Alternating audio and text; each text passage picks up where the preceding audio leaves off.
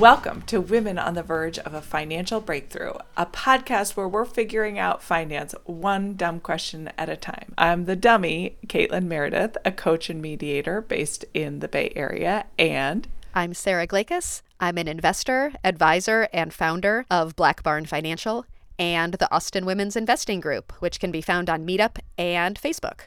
Before we start, do you know a woman who might be on the verge of a financial breakthrough? Will you text her a link to our show and maybe two other friends while you're at it? Also, please, if you can, leave us a review. This helps other women on the verge find us, and we read them and they make us happy cry.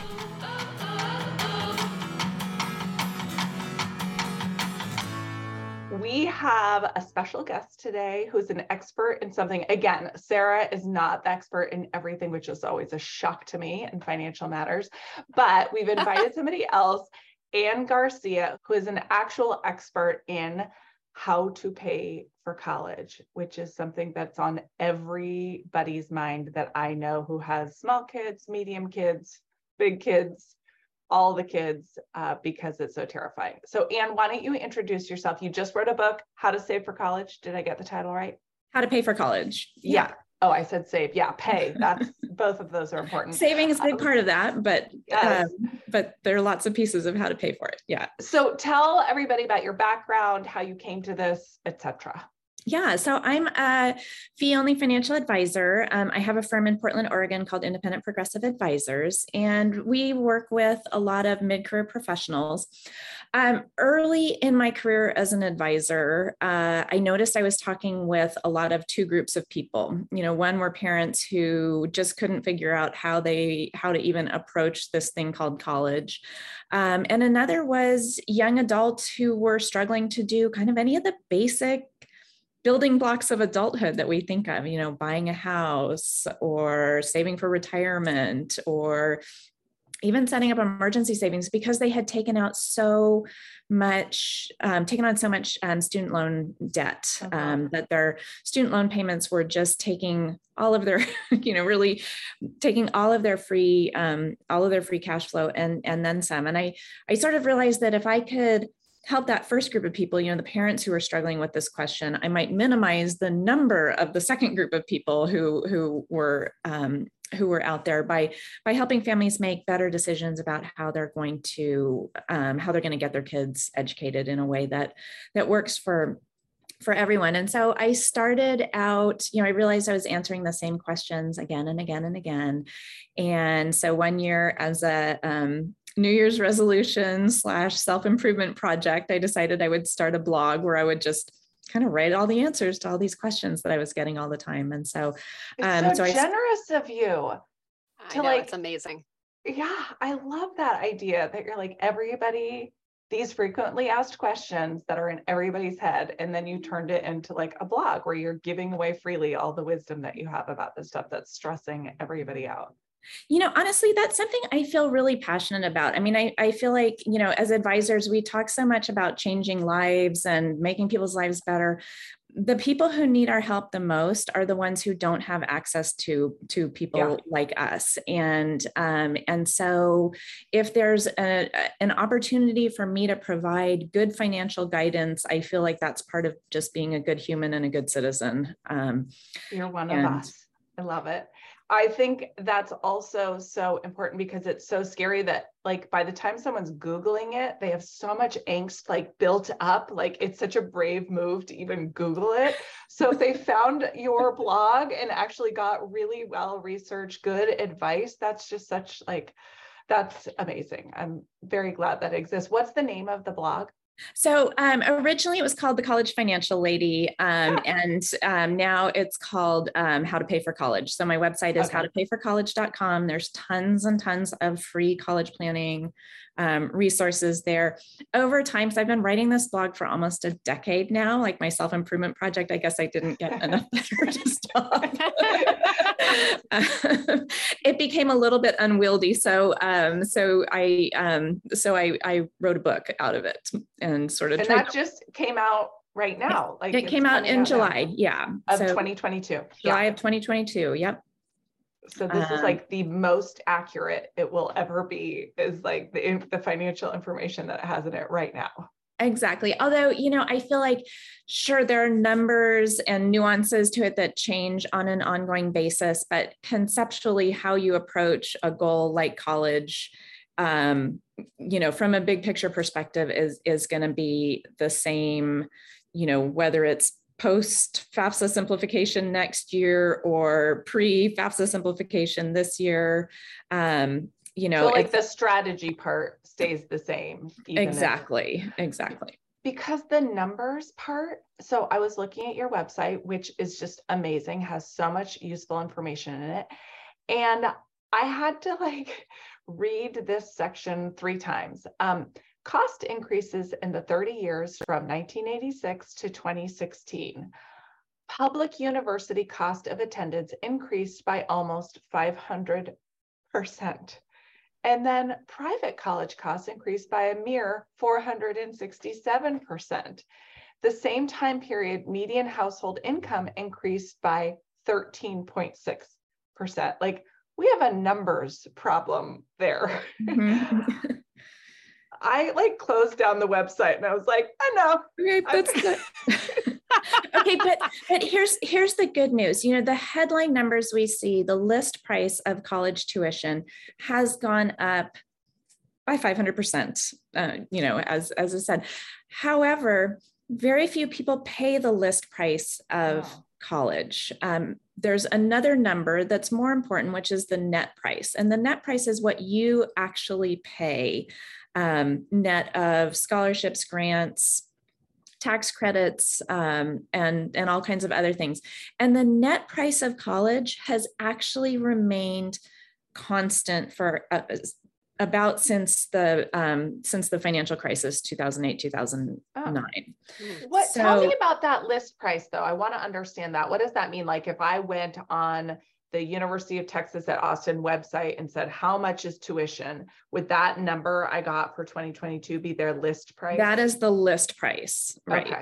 yeah And then the net price is after I apply, my kid applies for financial aid, like all the other take, all the other variables taken in consideration for my individual child, my own, our family price is going to be different than other people's family price. correct i mean college is a lot like travel you know don't ask the person in the airplane seat next to you what they paid for their ticket it's not going to be the same number as yours Same Oh. thing. Don't ask the person in, sitting next to you in your college classroom what they paid because it's going to be it's going to be different from yours. And to give you an idea how big that gap between list price and net price can be. So the average there's a statistics that's tracked called the um, average tuition discount rate, and it is more than fifty percent.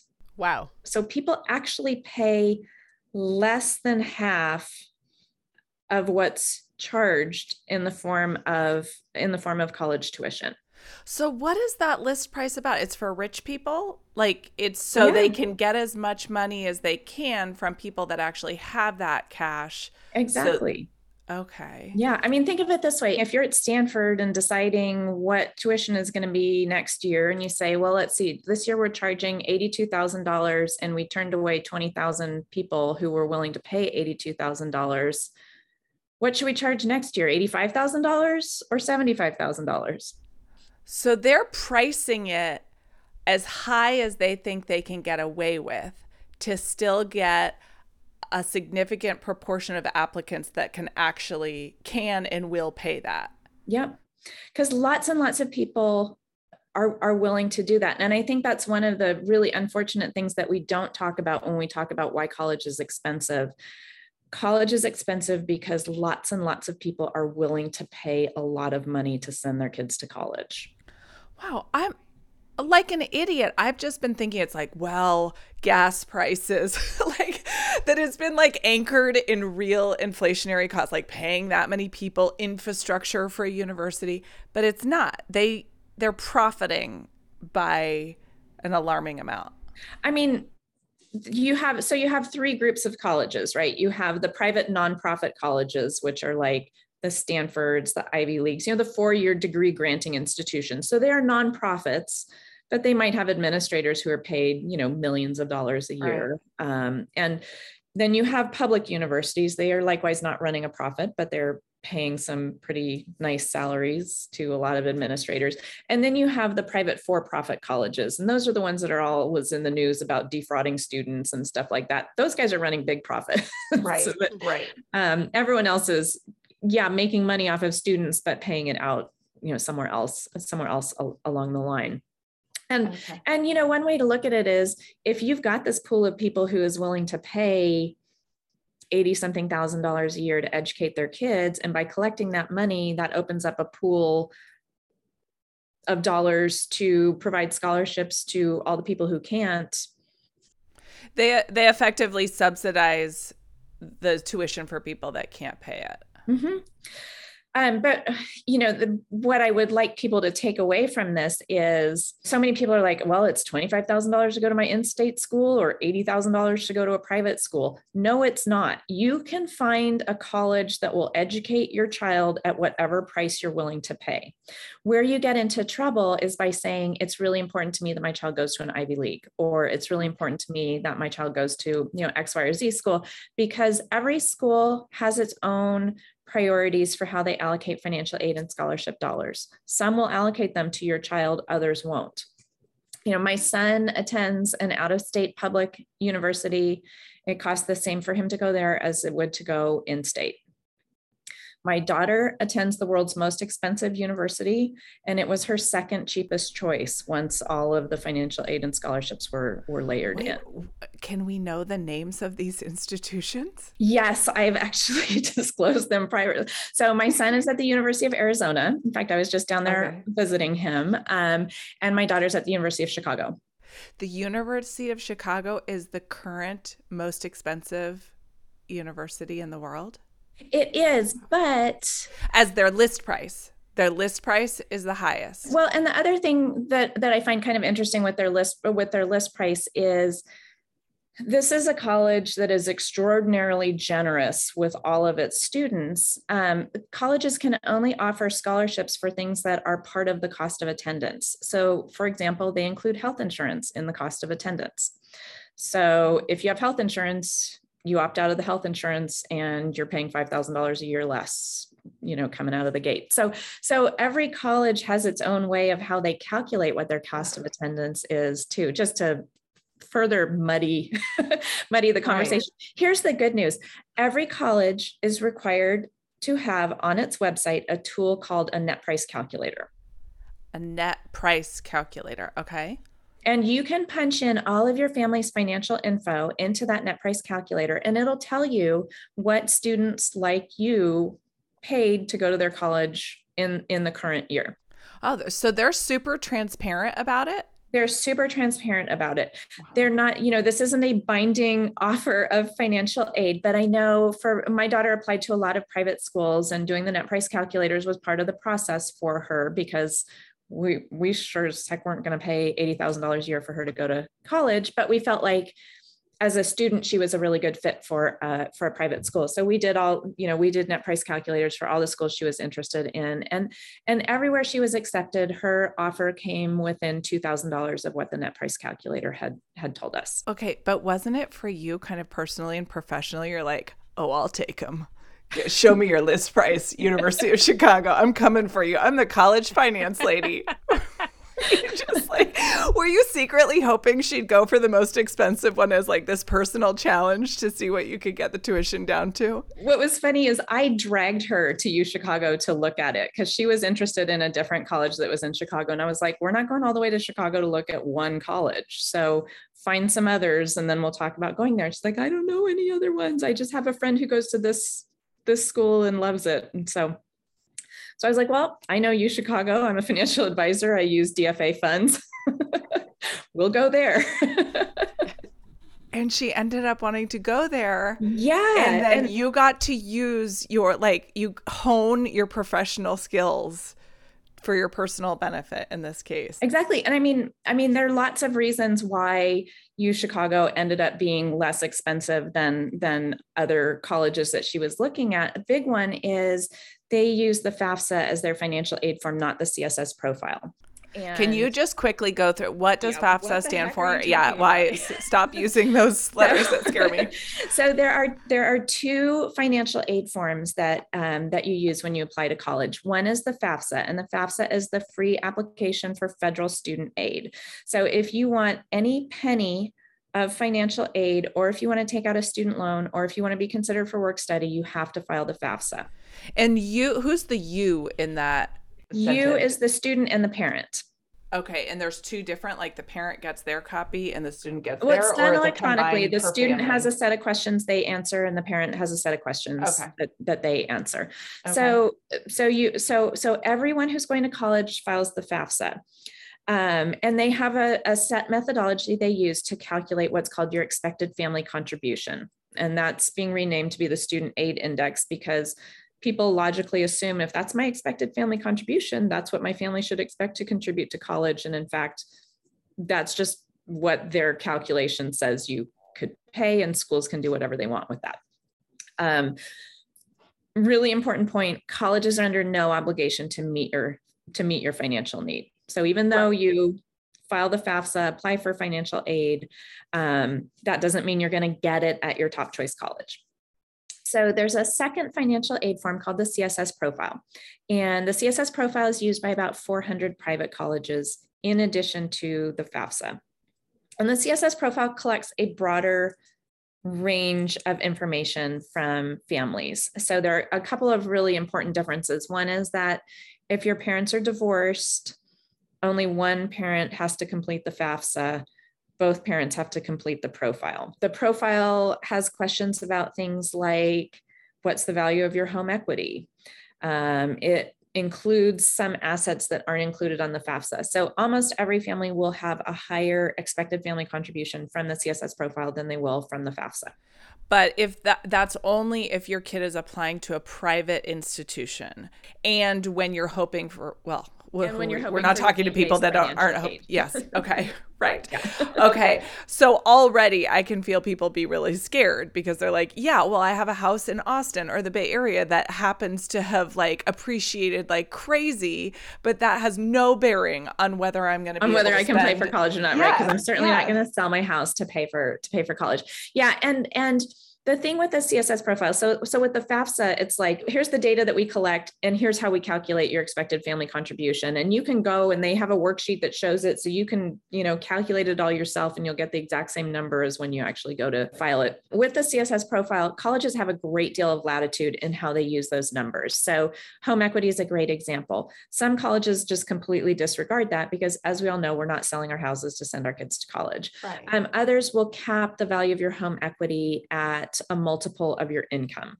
i don't know what that means but do i need to Let's say you own a million dollar house and you own it free and clear. So technically, you have a million dollars of home equity.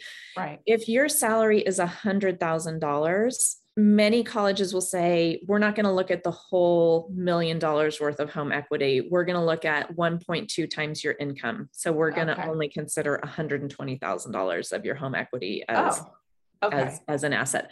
So it's very opaque. Colleges can do lots of different things. I mean, it- when you, when you actually file the profile, colleges can add supplemental questions like, I mean, one of them asked what cars we drive and whether we own them or lease them, you know, and Wow. another one asked whether we had spent any money for our kids to have a summer job. I'm like, do we have to include the gas that they use to drive there? You know?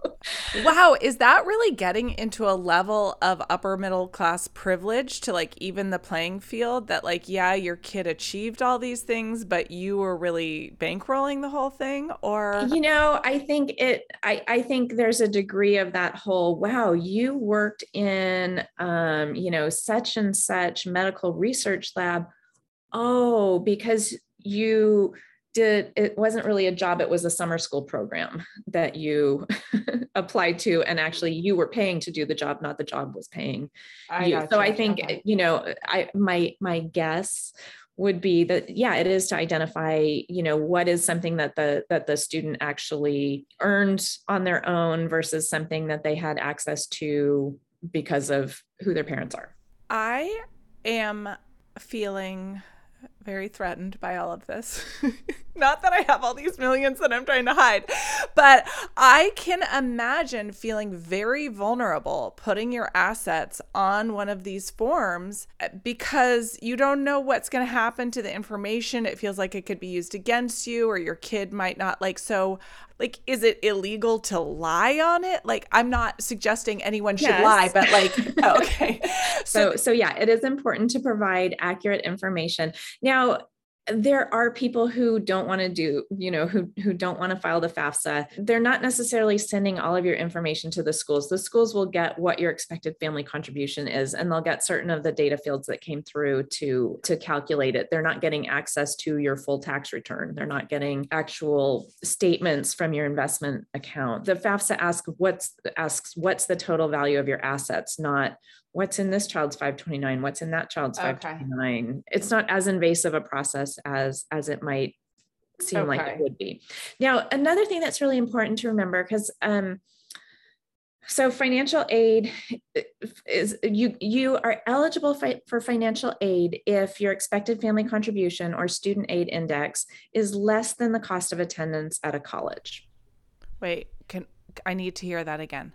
Okay, so the Yeah. FAFSA or the CSS profile calculates a number called your expected family contribution. It's largely based on your income. If that number is less than the cost of attendance at a college, the list price of attendance, So my family, the the college my kid wants to go to is twenty five thousand dollars a year, but my the FAFSA says I could probably come up with ten thousand a year. So there's a gap between what the price would be and how much I could do. exactly. If your expected family contribution is higher than the cost of attendance, then you are not eligible for need based financial aid. So think of it like student applying to a public school, public school list price $25,000, expected family contribution $30,000. That student is not eligible for need based aid. That Okay. doesn't mean there's nothing for you. Right. It means you need gonna get- look for merit scholarships. Okay. So my son, for example, gets a merit scholarship at his college. Um, and and that makes it cost about the same to, for him to go there as it would cost to stay in state and go to University of Oregon. It has nothing to do with our ability to pay. It has to do with him being a good student. Okay. And very, very many colleges offer merit scholarships. Every college offers some form of discount. It might be on the basis of need, it might be on the basis of merit, it might be both. Or just like we need a like field hockey player. Mm-hmm. Like right? Like the sports is a huge That's merit. That's merit based typically. oh. Sports are very commonly misunderstood. Um, you are more likely, m- most students are more likely to get advantages in the admissions process than they are to get scholarships for, for their sports. There's a short list of sports that provides full ride scholarships to every student on the roster. You know, for men, that's football and basketball. For women, it's basketball, tennis, gymnastics, uh, and volleyball Really? most sports, most college sports, and only at the D1 level. So most college sports are what's called equivalency sports. And an equivalency sport means we've got X number of scholarships. You know, the NCAA says you can have this number of scholarships on this team. So I think for soccer, it's like 9.9 scholarships. There might be 25 or 30 students on the roster and there's less than 10 scholarships that get divided among those 25 or 30 students. So you can't count on that. so no you you can't you you can't count on that. Where where athletes do do well is by going to for example d3 schools where they don't offer athletic scholarships at all but they can offer merit scholarships to those students. So like my nephew was a soccer player and he got a great merit scholarship at a d3 college That's what I did to go to college. I played at Wash U. For your basketball, you got a merit scholarship. Yeah. Yeah, because I played at a Division three school, Washington University in St. Louis. We were in University of Chicago's uh, athletic conference. We played them twice a year, and most of my tuition was need based and merit based. That is so There's not, I mean, but there's not an athletic scholarship Division three, but you know, they want to be able to field teams. So most of the kids that play sports at WashU receive financial aid of some type. Were you told that when you got in? Like you're admitted yes. and this is how much we'll pay towards your tuition? Yeah, absolutely. I think that's probably the case for every student. Okay. yeah. Yeah. So a few years ago, they right? changed the FAFSA. So you used to fill it out in this in January or after you'd done your taxes. Um, a few years ago, they they changed it. So now you fill it out in the fall. So you're submitting your FAFSA and your CSS profile with your college application, and your financial aid award comes with your acceptance letter. Um, I have so many questions. I know Sarah does too, and I want you to go over strategy and like what people like us are supposed to do. But I feel like I saw this on your website, and of course, it was like my among my top five questions that I knew I needed to ask you before even looking at your website. And I think it's probably the number one that you get. But it can never be stressed enough how many people think that you your kids are penalized if you save for college, that they will not qualify for any financial aid if you have a 529. I couldn't listen to this whole thing, all the amazing things you're talking about, if I had that in the back of my mind the whole time. Like, this is all for naught because if I have that, my kid's not going to qualify. So let's just tackle that first and then go on to your strategies. Yeah. So, so when the FAFSA calculates your ability to pay for college, they look at parents' income, parents' assets, students' income, and students' assets. Parents' income is, in almost every case, 95% of your ability to pay. Um, assets are calculated at 5.64% of their value. So, so every thousand dollars you save will will reduce your financial aid eligibility by $56. So, so there's a tiny, tiny loss. Can you repeat that? For every thousand dollars you save in a 529, mm-hmm. that translates to a $56 reduction in the financial aid your child might qualify for. Correct. Correct.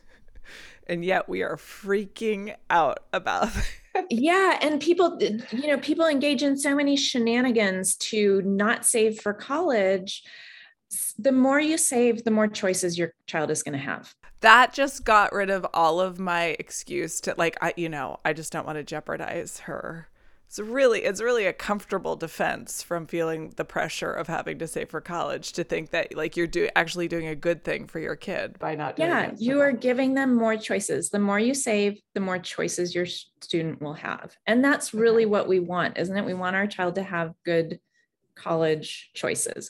So my daughter's a perfect example. She was a great student. You know, we call her a D1 mathlete.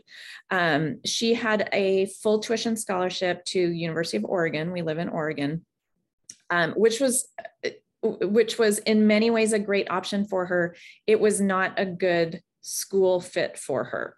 Had we not saved, that would have been her choice. Because we'd saved, she was able to go to University of Chicago, which offered her also a very generous package, but not room and board only which is what you know which is what oregon would have would have cost her. And and she's had a phenomenal time there. She's had experiences there that she wouldn't have had access to um, at university of oregon. She's met people from all over the world. She um, you know their student to teacher ratio is tiny. So all their classes are these little tiny discussion classes where you know she doesn't have to come home and talk to us about nietzsche and Wait, I went to a small school.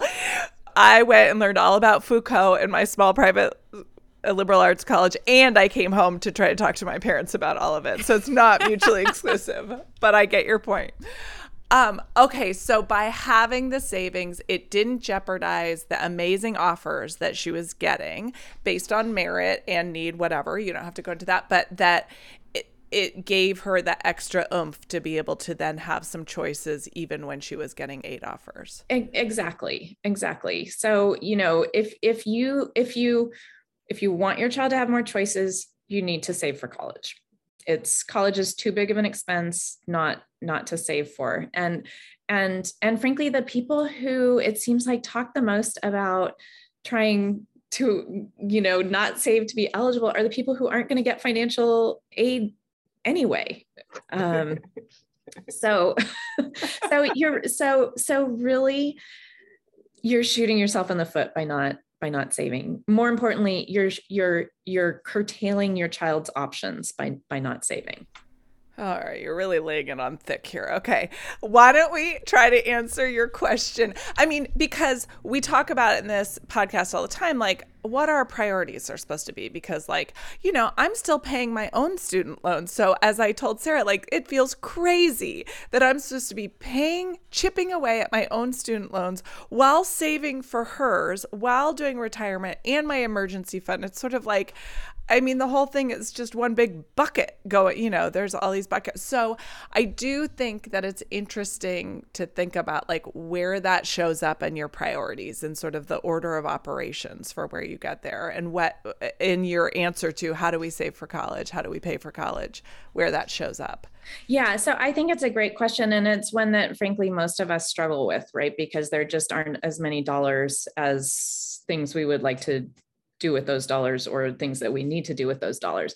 So my rule of thumb is, is this. if you don't have emergency savings, you're not you don't have college savings. If you're not saving for retirement, you also shouldn't be saving for college. You know, retirement needs to be the first priority, but college is too big of an expense to, to totally overlook. So if you're so once you've got emergency savings and you've started doing retirement savings, if you are not maxing out retirement, you shouldn't contribute more than 10% of what's going into retirement into college. So if you're saving $5,000 a year towards retirement, you can save $500 a year for college. If you want to save more for college, increase your retirement savings rate in order in order to do that. If you're someone who's fortunate enough to be maxing out retirement, and still has extra dollars to save, that's when you can start looking at um, at, at doing more more for college. I I think a couple things can be really helpful. You know, one is use surpluses, bonuses, gifts, stuff like that to fund college. So if people give your kid money for their birthday, take half of it and put it in their college savings account. It's going to be more meaningful to them as an 18 year old than it is as a five year old. Um, if you get a bonus, use that to increase your your 529 contribution. And I think too, every year on your child's birthday, that's a great time to sort of, you know, as you're thinking about the year that's been and planning the party, it's a great time to think about the person that you want them to be and the opportunities that you want them to have and to look at your budget and say hey maybe there's another five dollars a month that we can scrape out to add to their add to their 529 every little bit helps in fact there's been um, a bunch of research done on this topic. And, and one of the things that was very clear was that um, kids who have college savings enroll and, gra- and graduate at higher rates than those who don't, even when it's a minuscule amount of savings. So $500 of savings is, is, is, is a number that would make a child more likely to enroll in college and more likely to graduate from, from, from college. Um, and of course, you can argue cause and effect there, right? Because of course, if I'm if I'm saving for college, I'm probably talking with my kid about college and probably creating that expectation that they're going for that they're that they're going to college too. But um, but part of the reason why we have almost two trillion dollars in outstanding student loan debt is that people don't save for college and then expect their kid to go, and you know, kids can't come up with eighty thousand dollars or you know, hundred thousand dollars to we can't. I'm also, this just makes me think so much about first generation college kids. Like, both of my parents went to college. Like, that path was a known one. Sarah, I don't know for you. What did both of your parents go to college? Uh, one of my parents went to college. One of your. So it was enough. There was somebody had walked that path before. It was a known culture. Like it was, and that is also such a big part of I feel like that those same studies that looked at if there was a 529 also did one at least one parent in the household go to college. So because this is even more intimidating. It's like this experience that someone might not have had, their parents didn't have it, and it costs $300,000.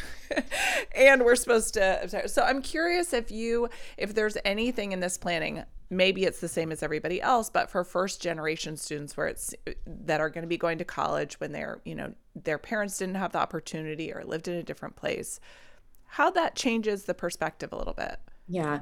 Well i you know i think it's uh, I think that's one of our huge societal failings is that we've really put the onus on the family to make education a, priority at the same time that we've transitioned to this knowledge based economy where a college degree is really essential for the vast majority of, of, of well-paying jobs. It's it's it's tough for students who don't have family support um, whether it's because this is a totally unknown entity to the family or whether it's because the family just chooses not to not to support them. That being said there are lots and lots of great programs out there that can help students get through the college um, the college process. Um, you know most states offer some form of free community college um, that you know where where students can at least get their first couple of years um, done at no cost um, I think the other thing that a lot of students aren't aware of is that the um, the more um, the more selective, the more prestigious private colleges are often really aggressively trying to enroll first generation and non-traditional students. And um, and those are the students that they've reserved the most generous financial aid packages for. So, you know, Stanford, U Chicago, most of the Ivy Leagues offer full rides to students whose family incomes are below certain are below certain thresholds. So yeah in my my undergrad uh, liberal arts school had need blind admissions. So which i understood as if you get in they'll figure out a way to pay for it if your family can't.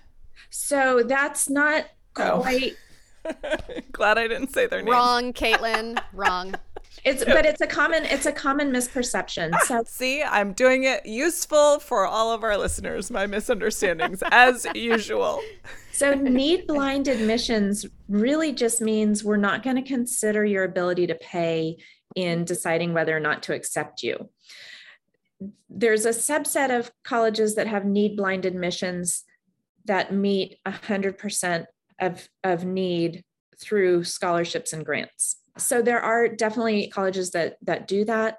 The vast majority don't though. So it's really important as you're you know as you're going through the college research process and starting to look at colleges that you're doing those net price calculators and seeing what families like yours pay to send a student to um, to that college. And you can also just google um, colleges that meet 100% of financial need and you will get oh. um, a list Let's just cut to the chase here. Let's we'll just post that list.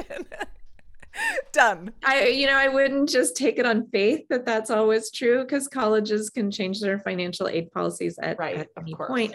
Um, but those are definitely colleges that um, that students who don't have um, you know from families of limited means should be looking at those at those colleges because there are great great opportunities um, there. And you know when i look at the resources that my daughter has at u chicago um, available to her and um, and compare them to what my son has at a public school all the same things are there for for all the students but in those small private schools they're really pushing it down on you and making sure that you get it and take full advantage um, of it whereas at a public school it's kind of incumbent on you as the student to go out and find those things and um, and make them and make them available to yourself yeah. Um, and I just want to say, I think this message is really, really important for a lot of parents out there because, I mean, so often I see that the high list price discourages kids from applying to a whole swath of schools, right? That whether it's Ivy League or,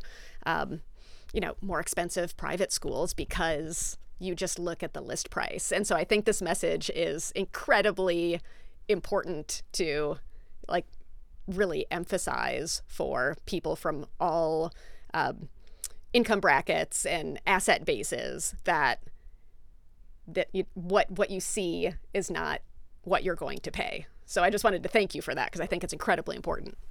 Yeah, I agree. It's so it's such an important piece of it. I mean, I see so many people who are like, "Oh, well, we're just not going to bother with those because blah blah blah," or people are like, "Wait, you're the college financial lady and your daughter goes to U Chicago?" Like, yeah. oh, because right. like you got it wrong. Yeah. Or because you sold oh, so many books that you know that it. it was before her book even came out. That's right. Went there. That's true. Um, yeah. So can a kid okay you're gonna have to tell us about 529s and what you think about them and all that. When you're telling us about that can you tell me if a kid can start their own?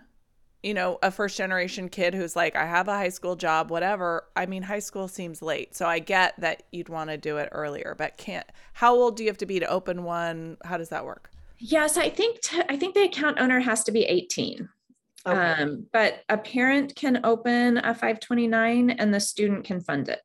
Okay. Okay. And like here in Oregon, um, our our tax benefit, um, our tax benefit for 529s is a refundable tax credit. And so kids can contribute to their own 529, file an Oregon tax return, and get a tax credit for it. Whoa, that's a good deal. Okay. So, yeah, so 529 is a dedicated college savings account.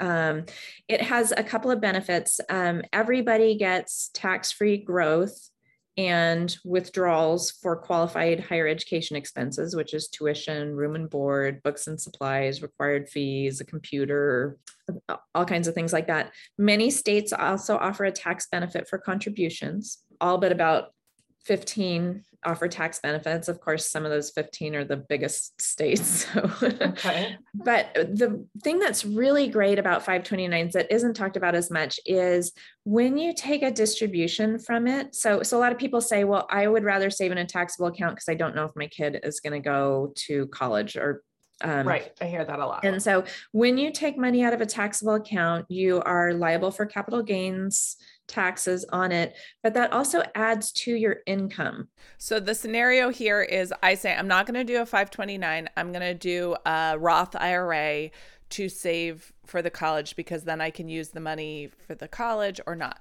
But then they do go to college, I'm taking out that tuition and whatever I take out of the Roth, I'm then I'm then paying income taxes. For. You're not paying income taxes on it if it's in a Roth IRA, but you are reporting it as income on your FAFSA. And with income, 47 cents of every dollar is considered available to pay for college once you get over certain thresholds. So, so people who put $5,000 in a Roth IRA because they don't want it to be an asset on the FAFSA, you know they're saving about you know $27 in assets um, but they're um, well maybe $100 in assets um, but when they take it out they're um, they're losing aid eligibility by 47% of the value of what they're of what they're taking out because that gets added to their income. So that's getting into okay. the weeds of how the FAFSA works. But if you have a taxable brokerage account, for example. So you set up an individual account or a joint account, and you're going to use that to save for college. Chances are good that if it's not 2022 and you've been saving in the account for a long time, you have you have capital gains. So when you take that money out to pay for college, first of all, you're going to pay capital gains taxes on it. So you're reducing the the total number of dollars available to pay for college. But secondly, that's going to flow through to your tax return as income, all of that gain. And that is added to your ability to pay for college. When you take money out of 529, neither of those things happens. So 529 is super efficient, not just for tax free growth and distributions, but for financial aid as well. Oh, that's really interesting to think about how the withdrawals from the different accounts hit your income statement versus your assets. I, can you do you just? I know this is like a minuscule point, but I'm so fascinated by this. So, if you made um, a payment directly from a retirement account to the school, does that still is that still reported as a withdrawal from that account that shows up? I'm not your... sure that you can do that. yeah. Um, I mean, I think if you're taking money out of your Roth IRA, you you're taking money out of your Roth IRA, you're getting the money, yeah. and then you're sending a check to um to to the school. You're taking does, a cash distribution. yeah, you're taking a cash distribution yeah. and and sending it on. But a lot of people don't understand how that formula how that formula works. Um, where where you do even though it's tax even though a Roth IRA you know taking your contributions back out of your roth ira is a tax-free distribution it is still considered income in the fafsa. So the fafsa and the css profile look at total income not taxable income not adjusted gross income. So you include all that untaxed income so not just roth ira contributions but contributions to your retirement plan get added back to you know pre-tax retirement contributions get added back to your um, to to your income so they're just looking at all the dollars coming in. They don't care what's taxed because we're making choices what to do with those dollars. We're making a choice to put it in a Un- correct. Correct. You do get to subtract your actual tax liability from your income. so that's where Roth IRA contributions can help, right? Because you're basically, as long as it's in an income year that counts for the FAFSA. And tell me if we're going too far into the weeds of how the FAFSA works, but um, the, the first income year for your FAFSA is the year that starts January 1st of sophomore year of high school. So FAFSA uses what's called prior prior income year. So so when you're a senior in high school filing the FAFSA for your freshman year in college, you're using the income year that went from January 1st of freshman of sophomore year to, to December 31st of junior year. To put that in a little bit more concrete terms, it's fall of 2022 right now. A student who's applying for college in to start in 2023 is using their 2021 tax return to, to do that. Wow. So so so you have these FAFSA income years that don't necessarily line up with college years. You know, most of them are before you even get to before you even get to college. Where this matters for parents who are thinking about taxable accounts or Roth IRAs is if you have multiple children, it's a long ways out in the future before you can start tapping into that money without reducing your eligibility for financial aid. Now, not all families are eligible for financial aid. Even among families that are eligible for financial aid, some students choose to attend colleges where they get merit scholarships instead, in which case, in which case all of that is moot. But as a parent who's, you know, maybe has a 10 year old and is planning how to save for college, you really don't know. And, and so I always feel like if you have two college educated parents who have a couple of kids, the likelihood that no one in that household is going to college is pretty low. And so a 529 is a far superior savings vehicle for college than than any of the others. The other thing is, you know, you can use 529s for a lot of things. You can use it for trade schools. You can use it for um, community colleges. You know, it's not just limited to four-year colleges. Um, my friend's son is um, is an apprentice electrician, and he's using his 529 for all of his coursework and buying his electrical, um, you know, his um, tools and things that he needs. Um, that's all coming from his 529. Wow, that's amazing. Yeah. And a client whose son didn't go to college and had $529, he took the distribution because he needed a car for his job. So he took a distribution. Um, he did pay income tax and penalty on the growth in the account, but he wasn't making any money. So his tax rate was really, was really quite low. And has you know it maybe wasn't his parents first choice of of where he would have spent the money but he was able to buy a car with his 529 money and he was he was thrilled to have that. So that's so helpful because you started this whole series with like a lot of people don't want 529s because they say like what what if my kid doesn't go to college and then we're stuck with this chunk of money in an account we can't use? And essentially you're saying that's not true. The kid can use it. There's a wide range of things. If they don't end up doing it there's a tax consequence but not big enough to be a deterrent from using it at all. Exactly. Because you have a lot of choices for how you do it. And you can even just you know set the money aside for a grandchild if your kid doesn't go to college i heard of one i heard of one parent who made himself the beneficiary of his kids 529s there was some extra dollars in it and he found a college that had a um, pga golf camp That's so clever. And he used his, he used his kids 529 so he could take off classes.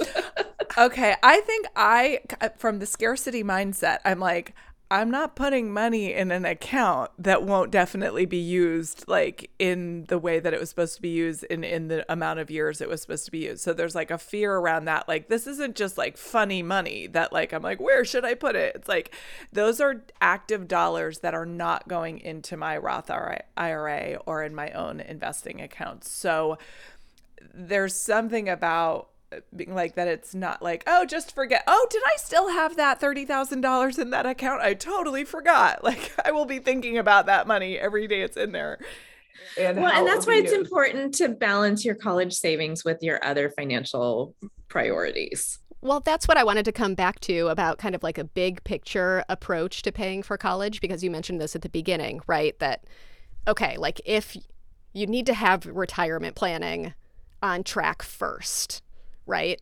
And then figure out what, you know, your rule of thumb, the 10% that then could be kind of set aside for education, whether it's a 529 or, or, or otherwise, right? So, um, so how do you how do you guide people through kind of I don't know just like this pretty basic question that you must get all the time which is like how do parents figure out like how much to spend like what can they afford or how do you help the kids figure out like how much they can afford? So there's a few pieces of the college funding puzzle. I mean, I think there's this there's this sense that I have to have the whole cost of college saved um, before I go to college. Most people use a combination of savings you know spending out of pocket tax credits if they're eligible potentially student loans outside scholarships that students can get um, as well I think a more helpful approach than saying, well, college costs $80,000 a year if you want to go to private school. And so four times 80 is, you know, and so that's this much per month. Figure out what works for you for saving.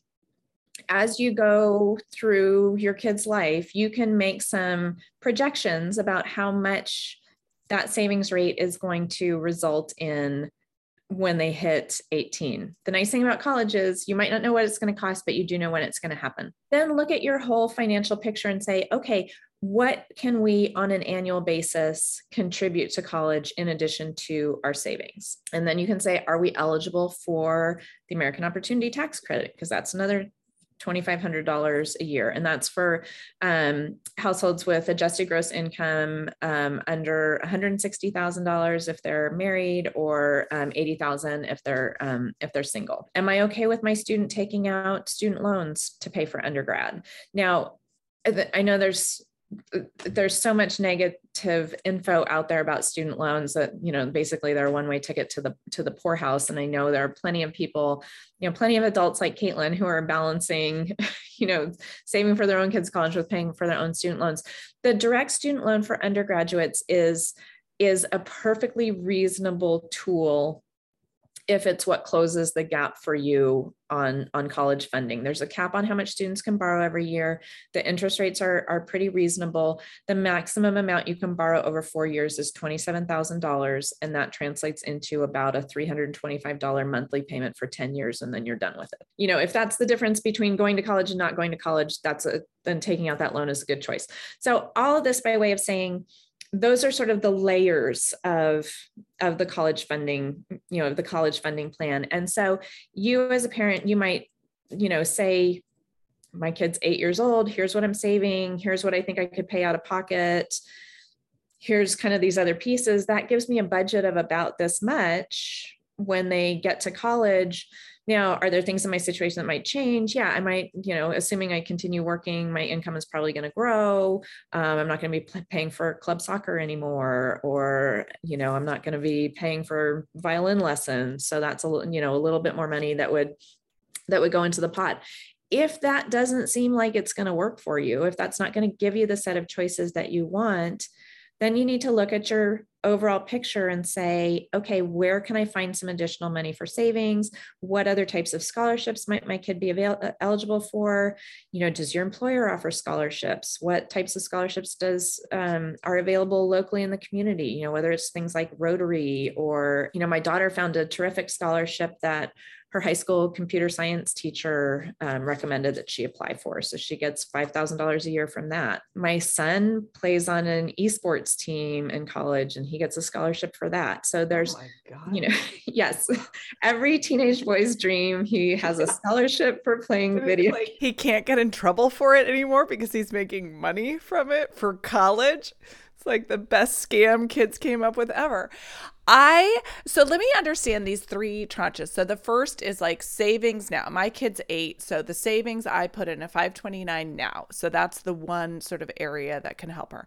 The second might be money that I, she takes out a student loan those have to start be paid after she gra- assuming she graduates in 4 years like the next year after that. And those payments might the max those payments might be from what we understand with dollars now is around between 3 and 400 dollars. Well i might be making enough more by then where i don't have an extra 400 dollars a month right now to put in her 429 but i'd have it then to help her pay off her loans every month. And so that my future projection for my income could help us there. Or to help just support her on an ongoing basis with with out of pocket. I could pay for her books. So that wouldn't come from the 529 i'd pay cash from my income for her books. And then and then oh sorry. So i mixed the two. So the other one would be student loans that she takes out. And then i help do the payments there because i might have more money. My retirement might be more secure then and so i'm making more and can help at that point along the process and i think that's a really important point i mean so many people you know have a baby and they're like oh my gosh we have to start paying for college right now you know saving for college right now and they've got you know $2000 a month of childcare expenses and right. diapers and kids right. who outgrow yeah. everything you know every 15 minutes it's great if you can start something up right then um, you know even if it's five or ten dollars a month but give yourself some grace, give yourself permission to say, I just, you know, I, I know given that I am spending this large chunk of money on childcare right now, and that money is going to, that expense is going to go away. I know that I can probably make up for this in the future, but be disciplined and intentional about intentional about making that change in in the future and and and that's part of the reason why i think it's a great idea you know even when your kids are tiny figure out what's the minimum monthly contribution that your five that your state's 529 plan accepts and just set that up. It's usually like five dollars. Um, sometimes it's as high as $20 and sometimes when it's $20 you can make it quarterly instead of monthly. And just you know figure out where you're going to carve that small amount of dollars out because at a minimum you're doing that and it makes it so much easier to go back at some point in the future and say oh gosh you know what money isn't as tight as it as it was a little while ago let me just increase this and then you're not like okay now i got to figure out which account am i going to set up and where do i do it and blah, blah, blah. you know then it's just a matter of going in where you already are um, and and and building and building from there. I question for you about UT at uh, University of Texas at Austin has this program and I really know few details about it. Maybe Sarah knows more, but it's essentially like you can pay current tuition now we'll fi- we'll fix the rate for the tuition now and then whenever your kid goes you don't have to pay the difference between if you pass now what do you think about that approach yeah, so that's what's called a prepaid tuition program, and it's a type of 529. Um, and and basically, instead of getting market returns based on the investment portfolio you choose, you're buying tomorrow's tuition at today's prices. I think they, I think they're a good choice for a portion of your dollars. Um, they tend to have some some limitations and they're especially good when you're really close to college because if you're in a normal investment portfolio 529 you know they're going to move you into something really conservative where you're primarily going to be in you know in in short-term bonds. You're not going to get much in the way of return there. Um, whereas these you'll you'll get inflation you know inflation adjustments to it. So I think those are really great. They tend to be somewhat limited um, in a couple of ways. One is it can only be used for tuition, so not for room and board. So chances are you're going to need some separate savings for room and board. Um, the other is for a child who's really young. So if your typical tuition is, uh, you know, your typical tuition inflation is somewhere between three and five percent um, a young child is probably, you know, if it's not 2022, if it's not 2009, you're you're gonna get um, growth that is in excess of tuition inflation. You're saying that if you invested that same amount of money in a 529 that's not attached to a specific school or fixes the tuition rates, taking apart our current economic environment where it's the stock market isn't behaving uh, the way that we would like it to. Um, that your gains from those investments would be high enough in many markets that it wouldn't this you wouldn't actually you'd lose money by doing it the other way. Yeah, typically you will get in most years you will get higher returns in um, you know for a young child in an age-based 529 investment portfolio than you will in a guaranteed tuition program. But the guarantee, or sorry, with the prepaid tuition program, where the prepaid tuition program is great is when you're close to college because you're gonna you're gonna keep up with inflation with no risk to what your to what your account is is worth. Um, there's like I said, there's a few limitations to those programs. You know, one being um, typically they can only be used for tuition. There are some exceptions to that, but um, mostly they're only um, for tuition. The other is the programs are really limited, and they're either limited by geography or limited by schools. So, um, so most 529s are run by states, and there's a small number of states that have a prepaid tuition option in addition to their regular 529 savings plan. Um, Texas is one of them. Washington is one of them. I think Pennsylvania is one. And and in many cases, you, you can either only participate if you're a resident of the state or if the student is a resident of the state. In some cases, you don't get the full value of the tuition increase if you attend a school other than one of the in state schools. There's another prepaid tuition plan called the Private College 529, and that has a pool of about 200 private colleges that participate in it. And if you contribute to those and your kid goes to one of those colleges, then you get that specific college's tuition inflation. If you end up going somewhere else, you get a much lower rate that's something like one and a half percent, which would be better than what your regular 529 did this year, but uh, um, most years, but not necessarily all, all that you need. The other thing with them is a lot of them require you to have the dollars in the plan for three years before you can um, before you can take it out. So they can be a really good choice. You just have to understand what the limitations of the plan are when when you go into it. Okay, so I have a few like rapid fire question. I mean, my question will be rapid fire. The answer might be longer. But first of all, the question that maybe you can't answer, but like, will tuitions, like list prices, continue to skyrocket? Like, I, know there's all sorts of forecasting, but most of the parents that I talk to, they're like, this can't continue because we see the comparison to what tuition was um, in state, private, whatever, when we went to now. And then if we add another 10, 15 years on that, when our kids are going to go, we're like, the it's ridiculous. Like we will all own our own private yacht by then too. Like how is it physically possible to fit that number of digits in a line that with tuition? Do you have any sense for what might happen there? So I would say a couple of things. One is sadly there's a line of people out the door waiting to pay full price for a lot of these colleges. And so i don't see at the at the high end i don't see that changing. I don't see the list price changing. Um, i do see the situation we're in right now where the net price really hasn't budged. The average net price hasn't budged in a, in about a decade. And i think that will probably continue to be the case because there's you know although there's a line out the door of people willing to pay $82,000 a year for certain colleges, there are plenty of people for whom that's completely off the table. So I think list price will keep going up. Net price will probably keep staying pretty flat.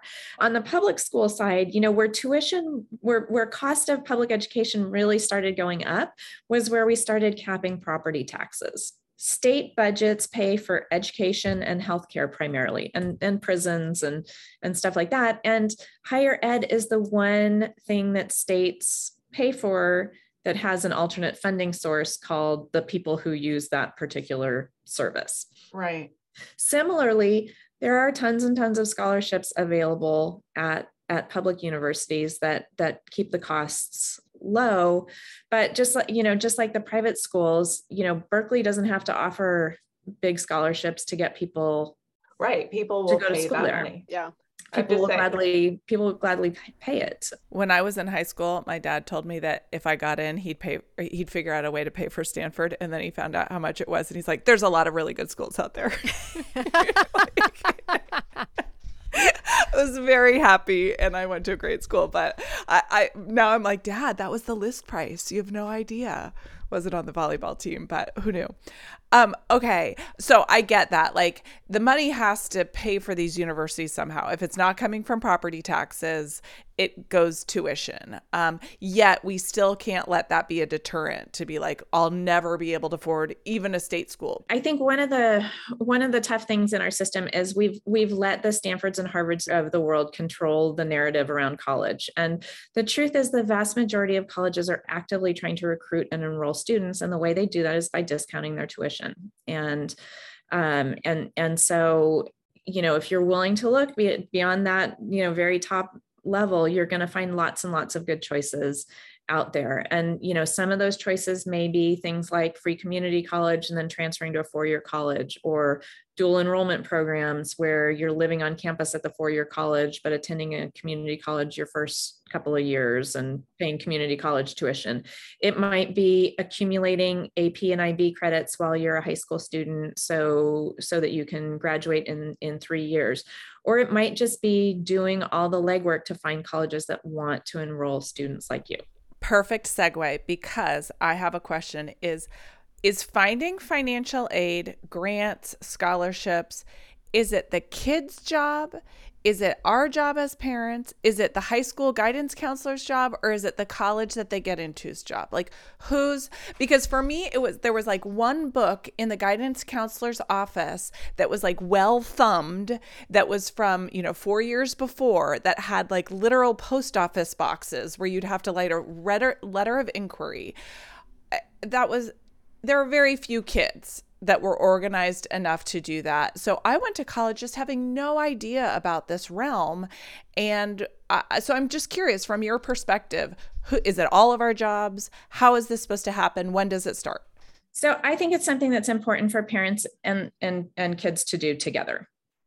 Um, I, I think an important role for the parent is clarity and transparency about their their ability to um, financially support the child's college. Um, and I think that is best done in a goal oriented way, which is not you can only go to a public school because that's all we can afford, but it may be more like we can you know we can afford it's a priority for us that you graduate from undergraduate with no student loans and we have enough money that you can do that at one of our public schools, you might be able to find other scholarships or other colleges that will meet that budget. And we're happy to support you in that journey of, of finding them. There are lots and lots of great tools out there to know what college costs. And on my website, How to Pay for College, I have a worksheet that is downloadable. It has a line in it for you to enter what the net price calculator from the college says it's likely to cost you to to go there. So so when you apply to a college and file the FAFSA or the CSS profile if needed, you're automatically applying for financial aid at that college and most colleges have scholarships that they award automatically without additional applications. An additional step for students, once you've done the net price calculator, is go and look at the college's financial aid website and see if there are additional scholarships that you might be eligible for um, and what the criteria are for getting it. You know, does it require an application or is it the kind of thing where, you know, we have scholarships for students who have attended a high school within a 20 mile radius of our campus and you just have to document that you've done that, you know. So that's those are all ways you can do that. Students should also, you know, students who want to attend colleges that are outside the budget should be looking at what types of outside scholarships are out there too. So outside scholarships are offered by third parties. It could be, you know, parents' employer, it could be you know this this group that my daughter's computer science teacher put her in touch with. There are loads and loads of scholarships for that. The best place to start looking for those is your high school guidance counselor's office because they'll have tons and tons of local scholarships or scholarships that are only available for kids in your community or your high school.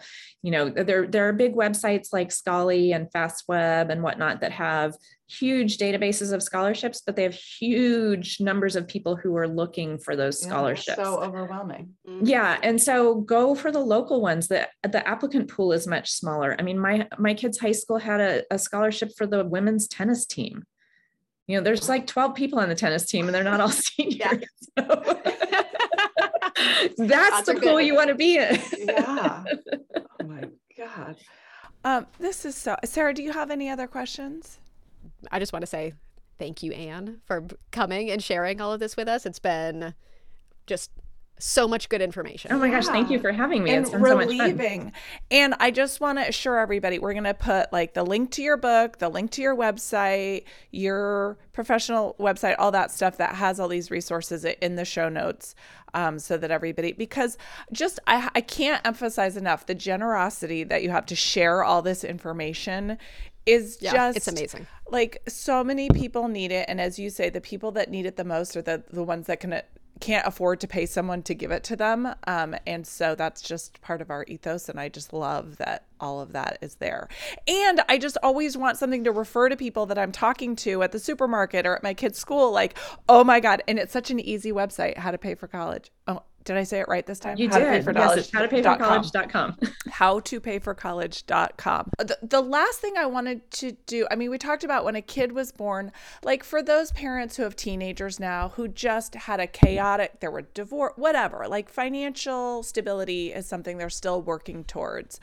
Is there anything we can share about that kind of guilt, the pressure that feels like the stakes are so high to be able to get your kid to be more successful than you were or as successful, and that paying for college is like our job as parents like but if you weren't in a financial situation to be able to like have that then it's not the end of the story it's absolutely not the end of the story. So there was a great study that was done um, about people who were successful as adults and and what about their college experience made them feel successful. It's called the Purdue Gallup um, poll, and they they surveyed they surveyed adults who who considered themselves successful and um, and to try to tie it back to their college experience and say what about college made them successful? And what they found is it had nothing to do with what college they went to. It wasn't about public versus private. It wasn't about uh, you know selective versus unselective. It was about having some specific experiences when they were in college. And those were things like feeling like a professor cared about you um, having a work experience that was related to your career where you got to uh, where you got to apply what you were learning in college. It was working on a project that took a semester or longer to complete. It was engaging in extracurriculars. So all of those kinds of things are available at so many different colleges. There are so many good paths available to to students. So the fact that you haven't you know massively saved for college doesn't mean that a successful adulthood and successful education aren't available to your student. It does maybe mean that you need to do a little bit more legwork to find out what the best options are to navigate the system at the lowest cost. You know there there is this tendency to feel like my Too late. failures have constrained my child you know have have um, constrained my child to failure. And and it's not the case. You you do have you do have good choices out there. Um, and a, you know a great first step is is is having a transparent and goals based conversation with your student about what you can and can't do to support them and you know and that that you are their ally in this journey and that you're going to help it make it help make it happen for them. And and you're going to help them find the resources that'll get them th- through college and and out the other end and those free resources in addition to your website howtopayforcollege.com are their high school guidance counselors who are free public school counselors that are, do this every single year and are there to answer these questions and know know the answers. Yeah, and at a bare minimum, you know, because uh, uh, I think a lot of guidance counselors get a bad rap, but they are they are terrific people who are often just you know desperately overworked based on the number of students that they have right. to um, that they have to serve. But at a bare minimum, they can tell you, you know, how do you access free community college? How do you access scholarships? What state grant programs are available? Because oftentimes families who aren't eligible for aid on a federal, you know, on the federal scale are within their state. You know, think of high cost of living states like California, New York, and whatnot that have additional funds available to students. So, at a minimum, your guidance counselor can connect you with your state's programs um, so that you can understand all the different options that are um, that are open to you. Okay, so great. Thank you so much, Ann. Oh my gosh, Thank it's been my pleasure. Ann. Thank you for having me.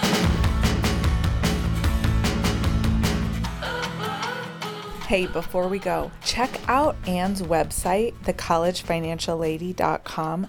She offers a how to pay for college masterclass. Highly recommend. And Women on the Verge listeners get a 10% discount if they sign up for it with the code WOTV10. Do you have any dumb questions about investing or finance? Ask us on our website, womenontheverge.com. If your partner is making you ask for money, giving you an allowance, or not letting you know about family income, this could be financial abuse. Learn more at thehotline.org or call 1 800 799 SAFE.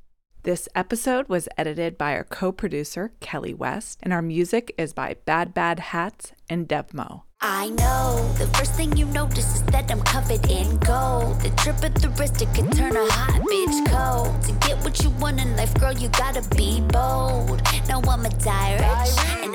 This podcast contains general information that is not suitable for everyone. The information contained here should not be construed as personalized investment advice. Past performance is no guarantee of future results. There is no guarantee that the views and opinions expressed in this podcast will come to pass. Investing in the stock market involves gains and losses and may not be suitable for all investors. Information presented herein is subject to change without notice and should not be considered as a solicitation to buy or sell any security.